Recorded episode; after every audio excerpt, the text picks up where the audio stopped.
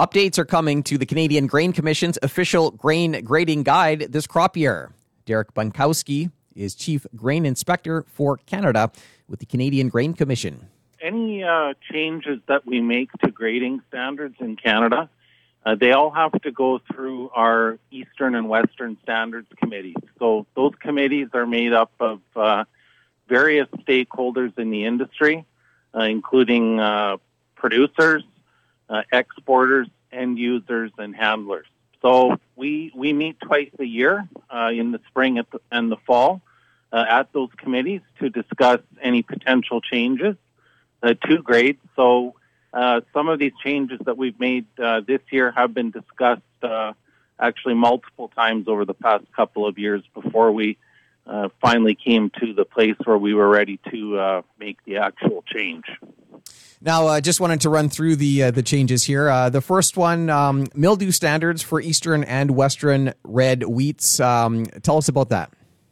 Okay, so we've done uh, significant uh, research over the last uh, three years at the Canadian Grain Commission, industry services. We work together closely with our, our research scientists in the Grain Research Lab.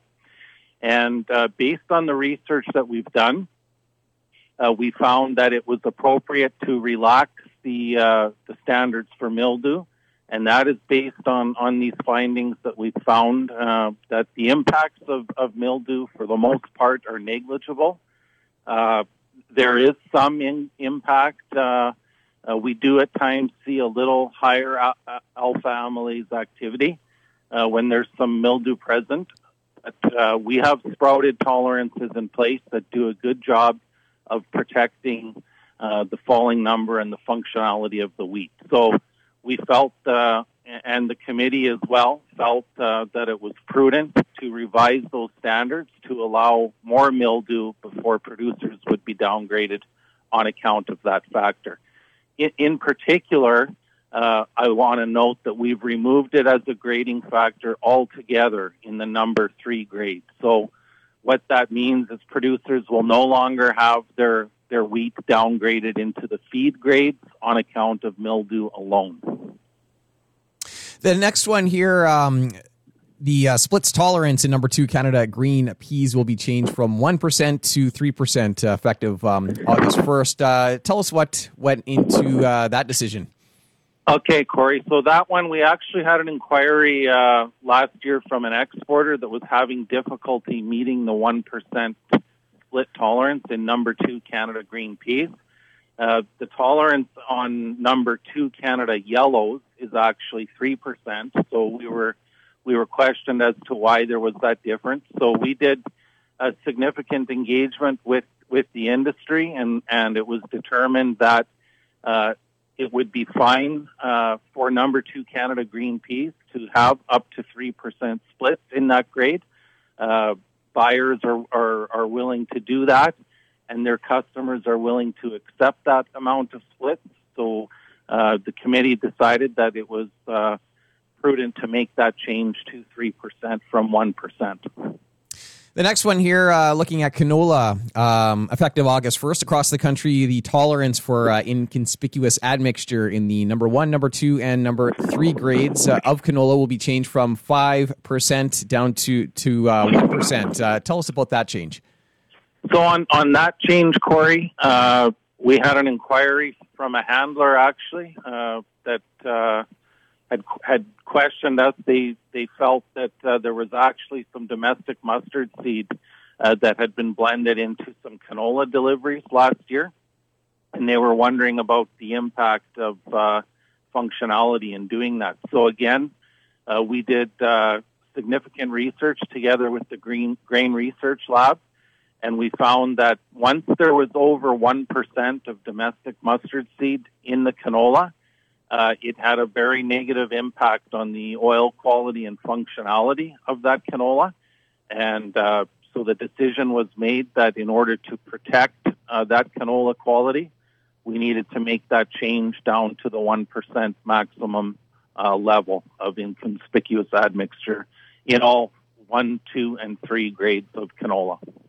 Also, effective August 1st, um, only CFIA registered varieties of uh, colored beans will be eligible for the highest statutory grades uh, for beans in the country. Um, again, tell us about that change and how it came about. So, we've been working closely uh, through the Prairie Grain Development Committee uh, with the breeders of beans over the years. Uh, CFIA uh, had an exemption in place over the years on colored beans that uh, did not require them to be of a registered variety. Uh, however, we've worked with the uh, the industry to to support the variety registration system. My understanding is not, that now uh, all of the varieties of colored beans that are being uh, grown are registered. CFIA removed that variety registration exemptum last October so, uh, in line with that, uh, we have now removed beans from our non registered varieties order, which in essence means that in order to receive uh, the highest grades by regulation, you need to be deliver- growing and delivering a registered variety. If you are growing a, a bean variety that is not registered, it is then only eligible for the lowest grade by regulation, which is number four Canada. And the last uh, change I wanted to talk about um, had to do with mustard seed. Yeah, so so on that change, uh, Corey, we've been doing some work again for a couple years on that, and and that came about because at times we do see uh, producer samples of domestic mustard seed being downgraded on uh, insect excreta in particular. It, it is very, very small pieces of, of insect excreta that we will sometimes find in those samples. And the existing tolerance was very small. Uh, it only allowed for one, one piece of that uh, excreta in 500 grams. So we worked together closely with the mustard industry talking about this and uh, seeing if perhaps there could be a change made to that that tolerance so that it wasn't so detrimental at times.